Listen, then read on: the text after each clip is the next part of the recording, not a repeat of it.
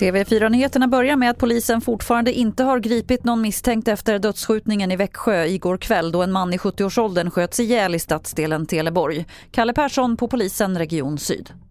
Vi är ju ganska tidigt in i utredningsarbetet så vi har inte fått några svar på än varför och, och hur och, och vem och sådär. Men, eh, men arbetet är ju påbörjat äh, enligt de rutiner och metoder vi har och sen så får, vi, får det kompletteras senare med bland annat då resultatet från en kriminalteknisk undersökning.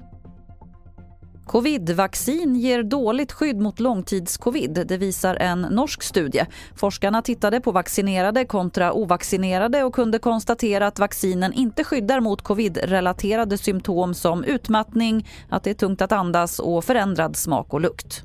Till sist kan vi berätta att räddningstjänsten i Ljusdal i Hälsingland är bekymrade över att flera tutor från larmsystemet Hesa Fredrik har stulits.